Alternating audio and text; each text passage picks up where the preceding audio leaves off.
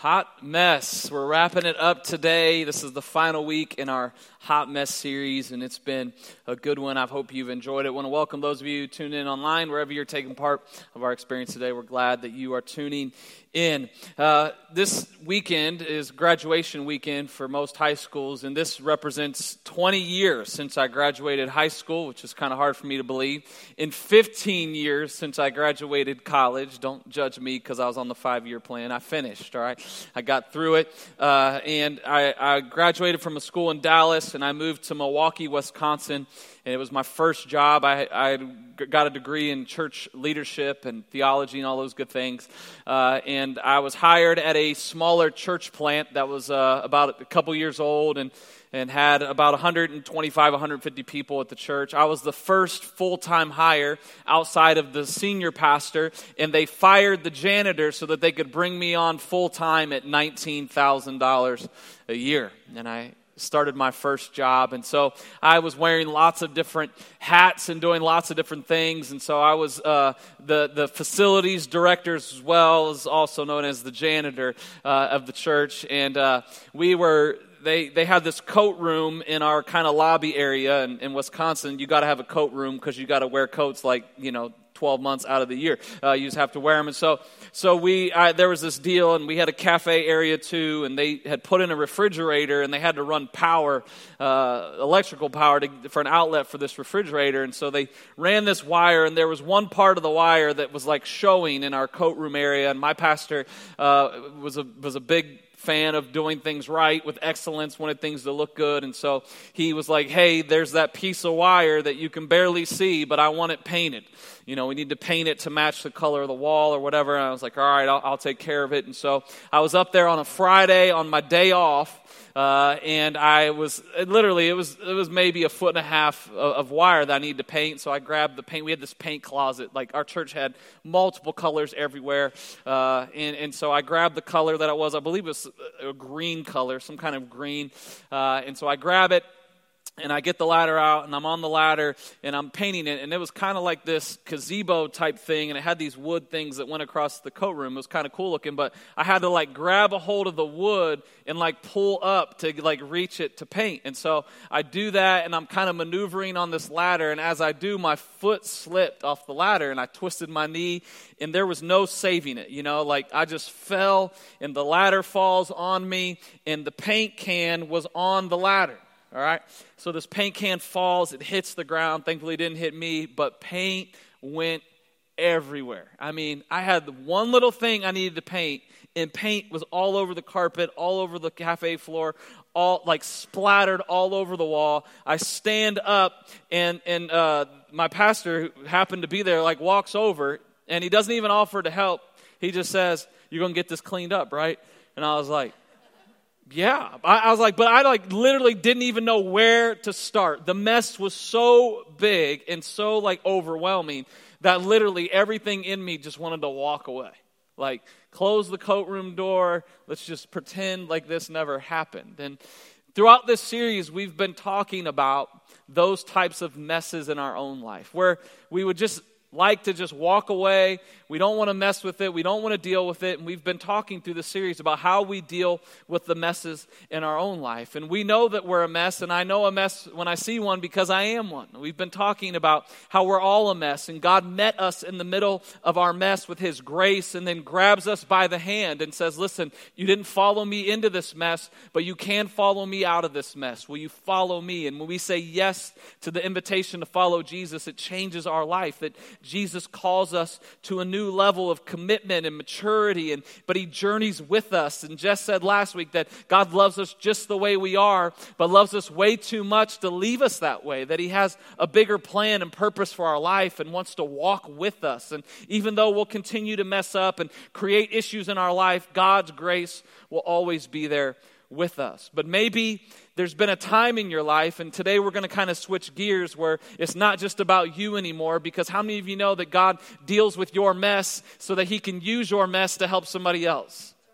That God can take the mess of your life and turn it into a message if you'll let Him with the redemption power of His love and grace and mercy. And there comes a point where, where we got to then say, okay, God, I'm walking with you. And now what's the purpose of my life? What's the purpose of all of my messes? And today we're going to switch gears because there's been times in our lives where it isn't just our mess, we've seen someone else's mess We've seen it in our family and a friend or whoever it may be, and, and you've seen it in someone else's life, and you just want to walk away.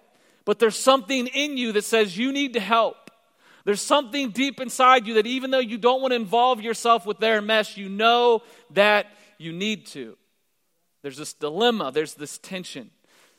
I know I should help, but how do I help? What do I do? And, and Jesus uh, tells us this story, and it's, it's one of the most famous parables that we've ever heard called the Good Samaritan. And this summer, actually starting next week, we're doing a series for the entire summer, 11 weeks, called Summer Road Trip, a journey through Jesus' best parables. And we're going to be looking at this. And I really wanted to save this one for later, but it just fit too well with what I believe God wanted to say to us today about how we too need to embrace the messes in other people's lives so that God can move in their situation. And so Jesus tells this story in Luke chapter 10, the parable of the Good Samaritan, and he says this he says, One day an expert in the religious law stood up to test Jesus. Remember, the religious leaders of that day, the Pharisees, did not like Jesus. They did not think he was the Messiah. He was flipping their kingdom. They expected a king to come, and Jesus came as a servant. They didn't like what he was doing. He was messing with their religious system. So they were always trying to test him. They were always trying to trap him and get him to say something that they could leverage so that they could move him out of the picture.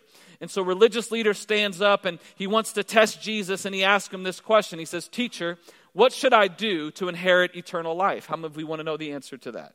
That I can go to heaven, that I can live forever. Jesus replied, What does the law of Moses say? How do you read it? He's saying, You're a smart guy. How would you interpret the law of Moses?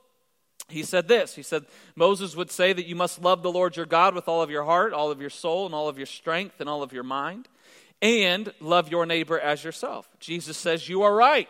You answered correctly. Do this and you will live. But the man, who again was trying to trap Jesus, who was just wanting to justify his actions, asked Jesus. He goes, Well, okay, so who is my neighbor? And Jesus answers with a fictional story, a parable, and we're going to talk about these all summer. But in every parable of Jesus, there's always someone who represents God and someone who always represents you and who you need to be. So Jesus tells this story to illustrate what it looks like to really love our neighbor and to explain who our neighbor is. And he drives home the answer to this man's question with this story. He says this He says, So Jesus replied, A Jewish man who was traveling from Jerusalem down to Jericho, and he was attacked by bandits. They stripped him of his clothes, beat him up, left him half dead beside the road. By chance, a priest came along. So in our day, a pastor was there. Oh, thank God, a pastor's there to help this man. But when he saw the man lying there, he crossed over to the other side of the, road, passed him by. A temple assistant, the associate pastor, the pastor didn't have time. Associate pastor should have time to help this guy. He walks over, looks at him lying there, and passed by on the other side as well.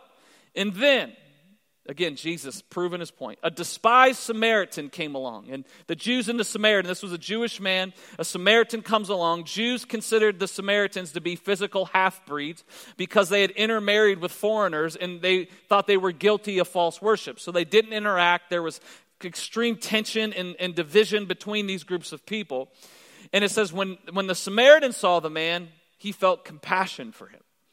Going over to him, the Samaritan soothed his wounds with olive oil and wine and bandaged them. And then he put this man on his own donkey and took him to the inn where he took care of him. The next day, he handed the innkeeper two silver coins, telling him, Take care of this man. If the bill runs higher than this, I'll pay you the next time that I'm here. And Jesus returns his question with a question. He says, Now, which of these three would you say was a neighbor? To the man who was attacked by the bandits. And Jesus asked. Jesus asked, and he said, The man replied, The one who showed him mercy. And Jesus says, You are right again. Now go and do the same. That was a great story until that part, wasn't it? I love that story. Man, yeah, what compassion, what a great Jesus, what a great storyteller, what a point he drove home. And, and, and yeah, that guy who helped him was definitely the, the, the one who showed love and, and mercy and compassion. And then Jesus tells you and me to go and do the same. Easier said than done. And although there is something in us that says we should go and do the same, it's hard. And oftentimes we don't do it.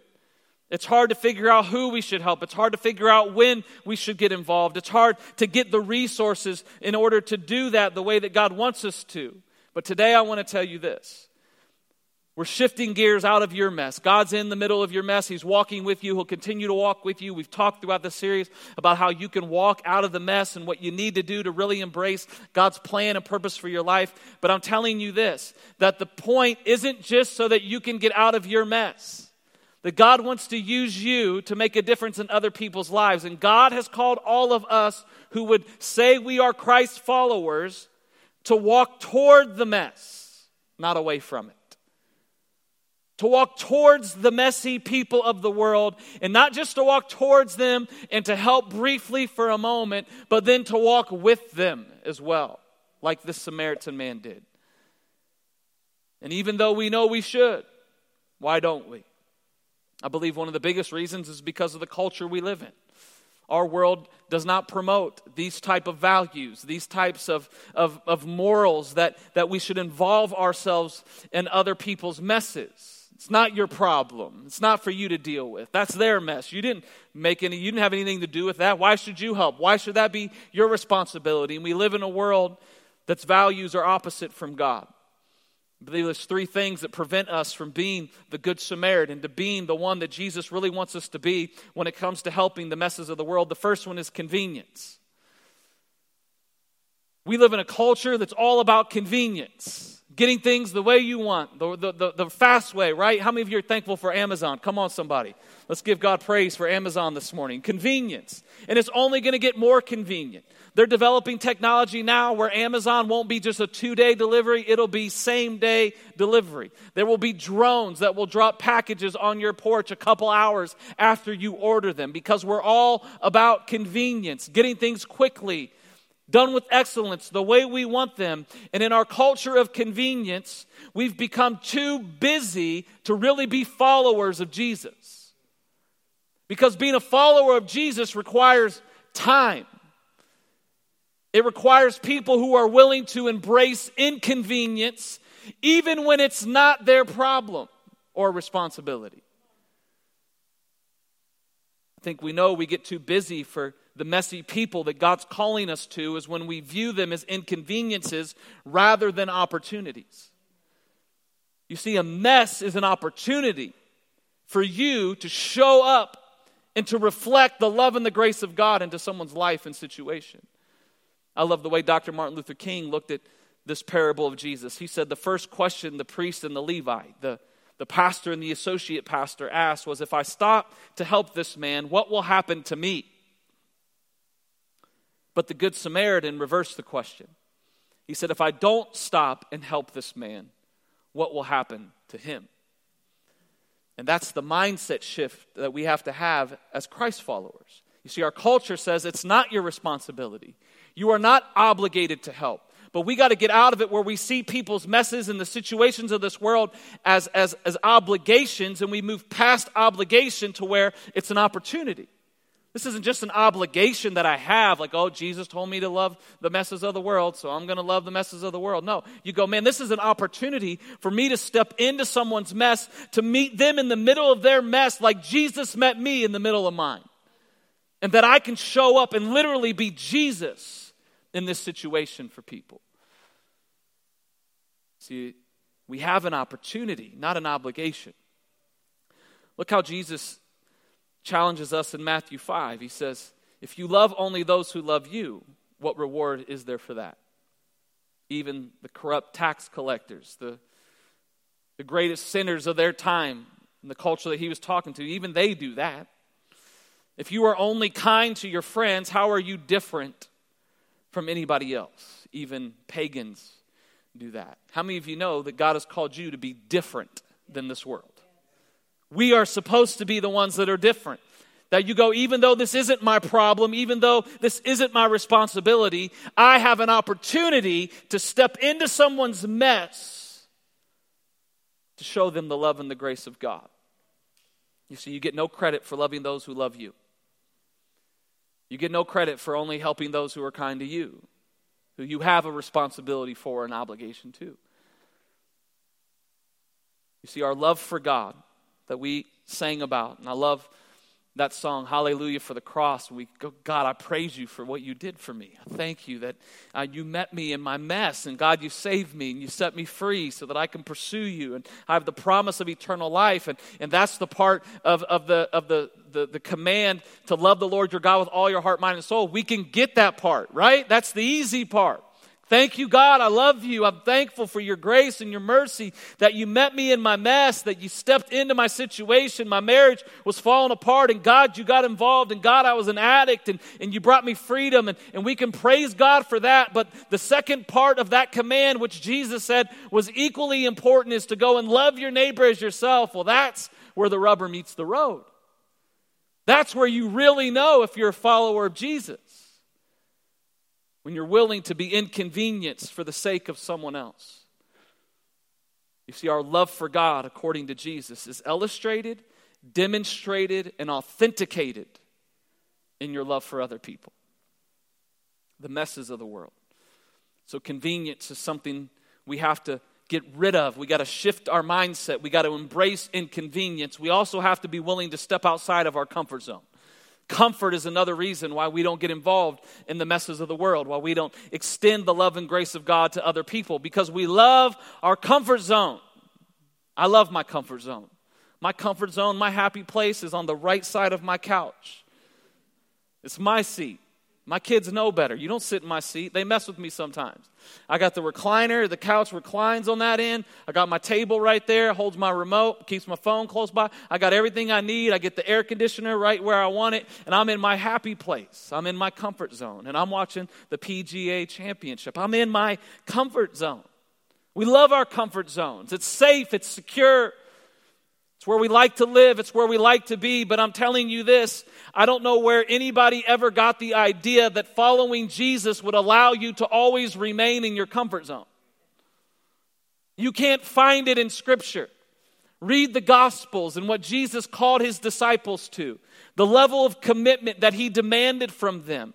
And here at Adventure Church, we never want to become a church that just settles for comfort that's willing to just sit in our comfort zone. We got to keep pushing hard to reach people, the messy people, with the amazing message of Jesus Christ.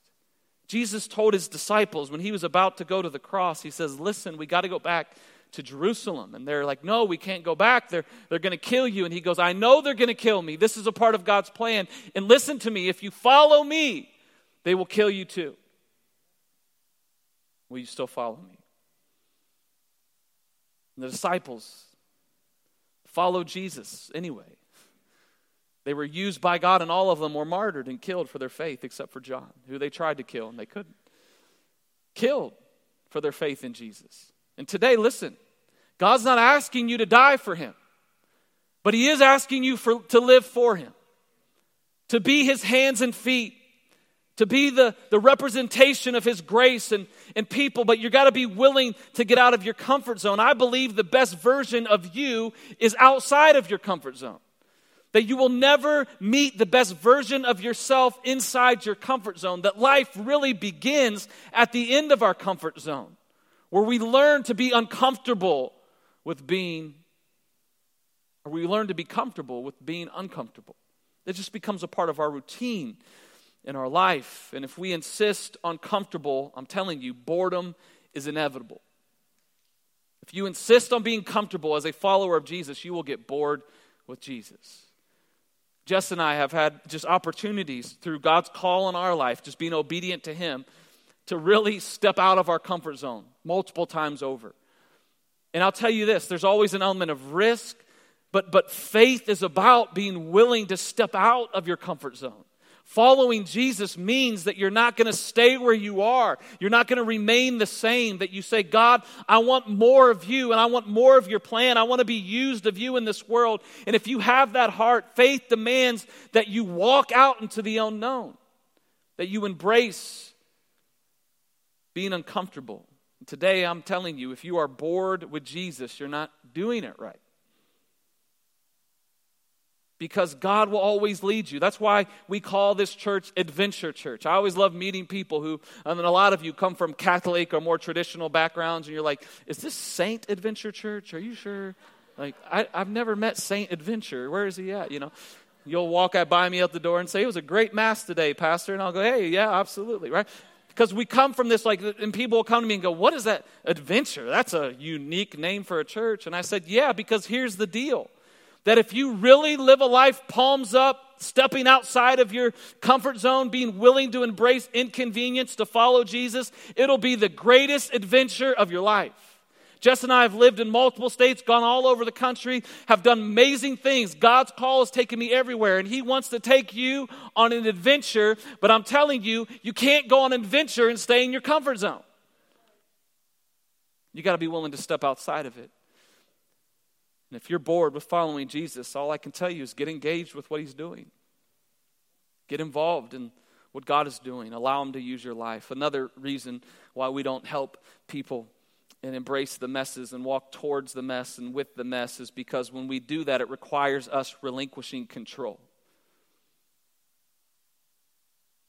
I don't know about you, but I openly admit to being a control freak, okay? It's just kind of how I'm wired. I want to control things. I want, you know, to, to, to make sure that I know all the risk involved and, and, and to do that. And there's, there's, there's part of being calculated and, and, and being smart before we jump into things. Jesus says to count the cost and, and to make sure you know what you're getting into when, before you get into it. But in spite of that, right, that, that we have to be willing to relinquish control of our own lives and the control of those we're helping. A lot of times I have a problem with stepping into people's messes because I only like to tackle problems that I know have a solution. And if it doesn't have a solution, well, I don't know if I want to get involved with that, right? Well, because, and I tell people, like, you know, I'm a terrible counselor. You can come to me for counseling, but I'm just not very good at it because I'll go, listen, oh, you got a problem with this, problem with that. Actually, I already preached a message on this. Here's the link. Go listen to it online. If that doesn't work for you, come back and we'll try another message, okay? Like, that's just how I am. Here's three points. Go do this, try this, and to be right. I just want someone to listen. I just want someone to journey with me.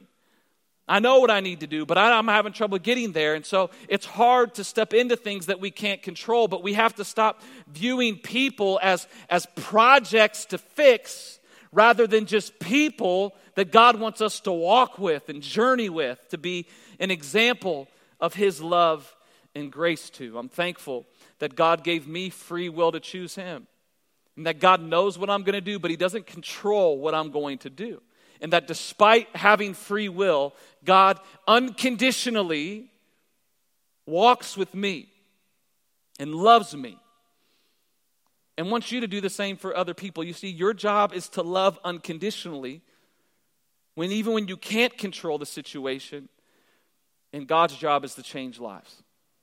Your simple task is to be obedient to what the Holy Spirit leaves you to do, and then you leave it in His hands. Listen, bottom line today is this is we must embrace inconvenience.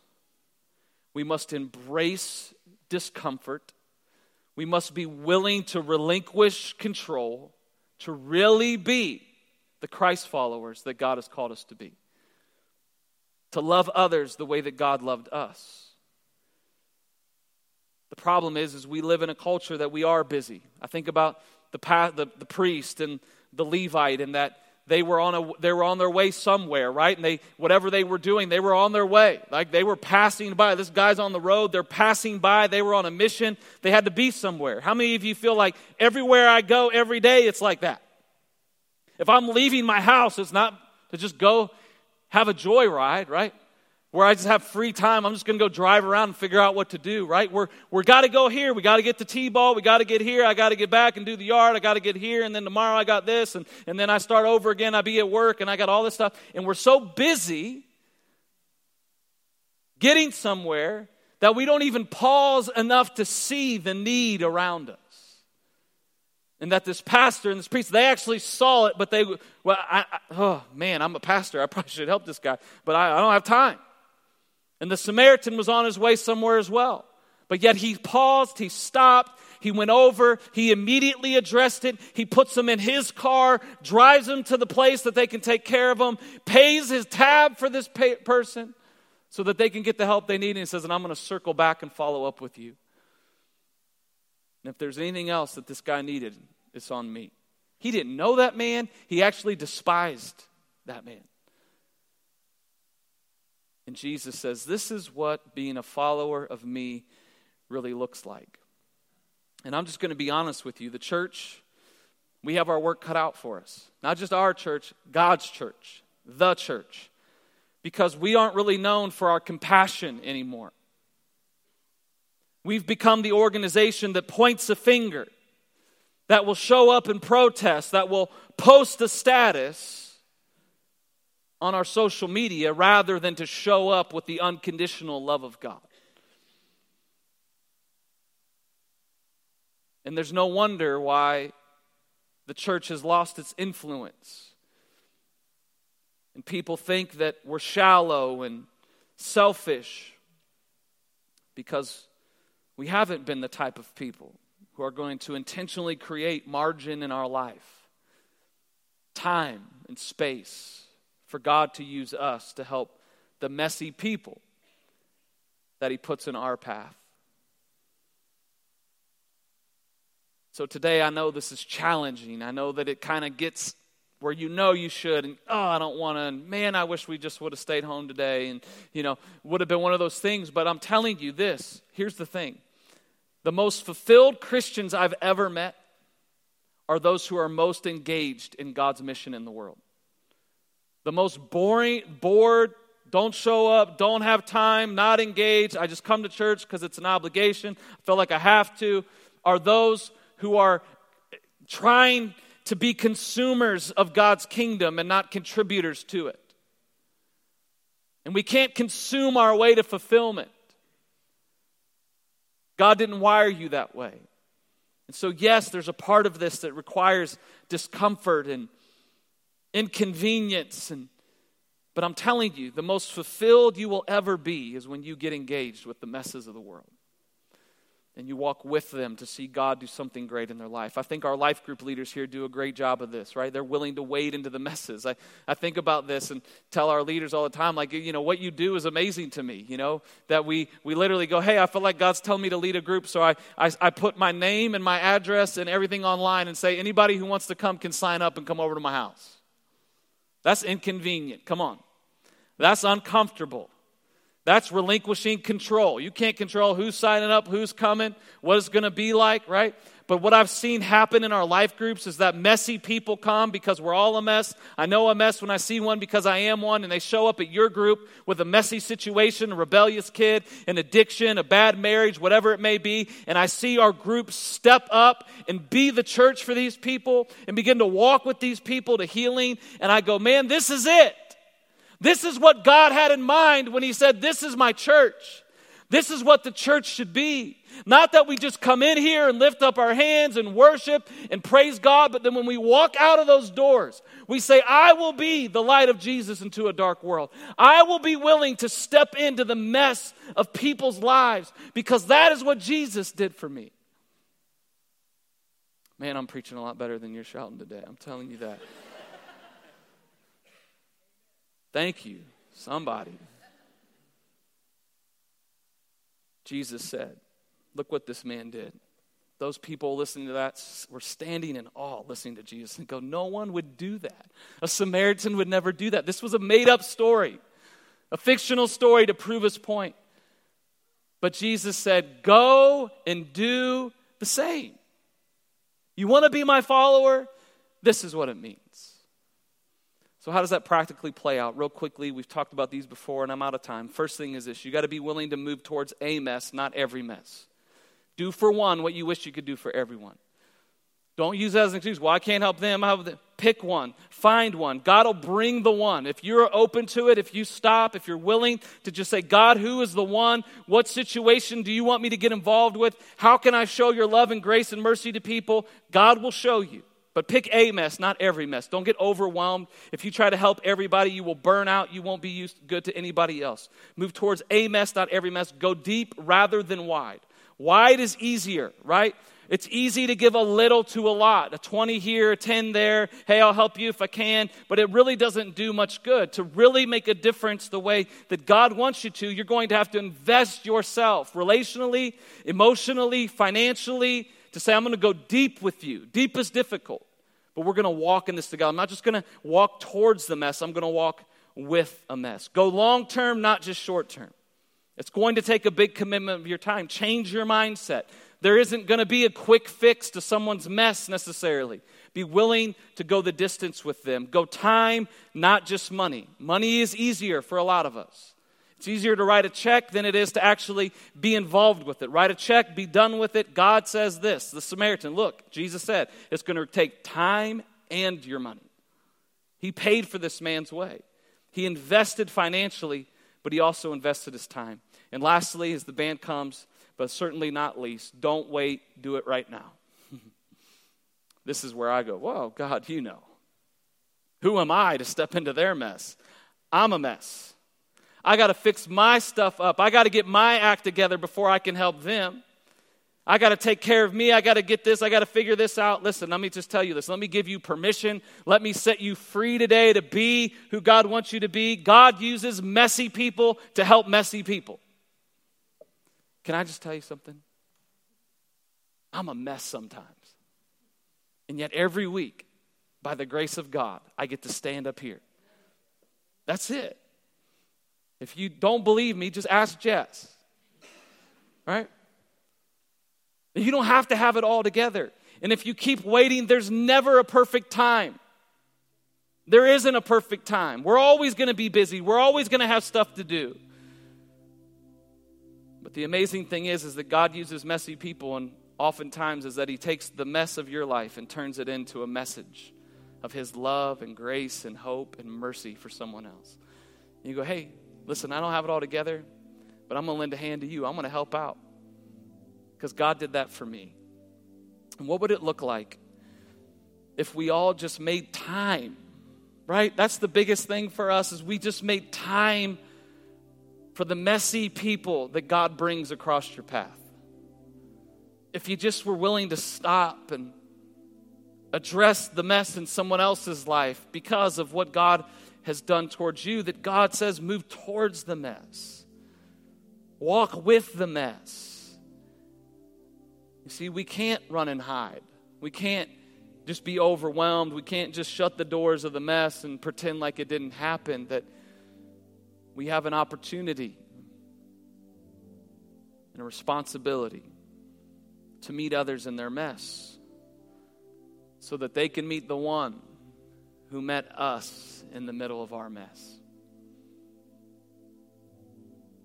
You see, because when you were a mess, God sent Jesus into the messy world to meet you in the middle of your mess and when he met you in the middle of your mess, he didn't point a finger, he didn't cast judgment, he extended grace and mercy, and then began a journey with you. And all the times that you said, God, I promise if you do this, I'll never do it. And then you did it again, and then guess who was still there when you came back to him? God. And then you said, Jesus, I promise I'll never do this, and I promise I'll never go down that path. I promise I'll always be like this. And then you broke your promise, and then who was still standing there? Jesus. That that's what he's done for you. It's what he's done for me. And yet we'll go, well, God, I did it for them, and then they just they didn't even follow through, and so I'm done with them. Or God, I promised I and I said I'd forgive them, and then they stabbed me in the back again. I'm done with them. I don't have time for them because you know the messes we tend to ignore the most are those that are in our own house, in our own family. I'm done with them. They're a mess. I'm out of this and they're not this and I'm not getting involved with that. It's not my responsibility. It's their fault. They created their mess. Now they can deal with it themselves. And God goes, But what did I do for you? You created your mess. You've continually created your mess, but there I am in the middle of your mess with grace. And God says, Now it's your turn to do for them what I did for you. I know it's tough, church. But what mess is God calling you to move toward today, not away from? What mess is God calling you to walk with the way that Jesus walked with you?